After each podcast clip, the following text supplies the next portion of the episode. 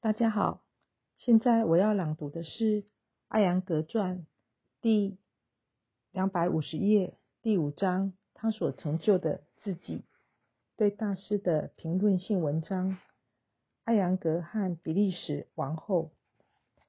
一九五六年，梅纽因将艾扬格介绍给年时八十四岁的比利时王后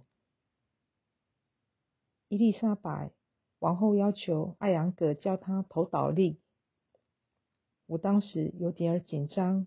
艾扬格承认，他看起来是那么的脆弱，但他心意已决。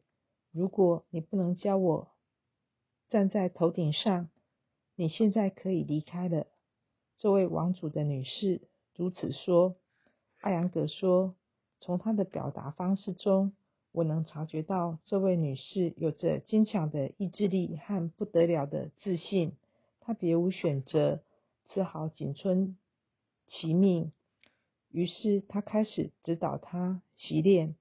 不多时，这位比利时的国母便完成了完美的头倒立，在王后面前开始瑜伽演示之前。艾扬格以双手合十的方式向其致敬。当解释这是印度的问候方式，他犹豫着做出合十的动作回礼，但还是询问西方惯用的握手礼有何不妥。艾扬格解释说，那是一种小我的表达，我是一个了不起的人。你是一个了不起的人，而通过合十的双手，我们是带着谦卑的心，让彼此内在的神性相互致敬。他思索了片刻，然后笑着说：“我们还是两者都采纳吧。”王后还是一个极富天赋的雕塑家，他塑了一尊艾扬格的铜质头像。今天。作为艾扬格最珍贵的藏品之一，这尊头像被安放于普纳的学院当中，与女王的道别。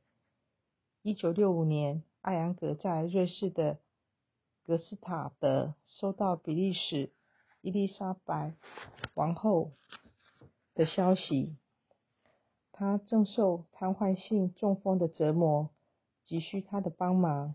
他即刻。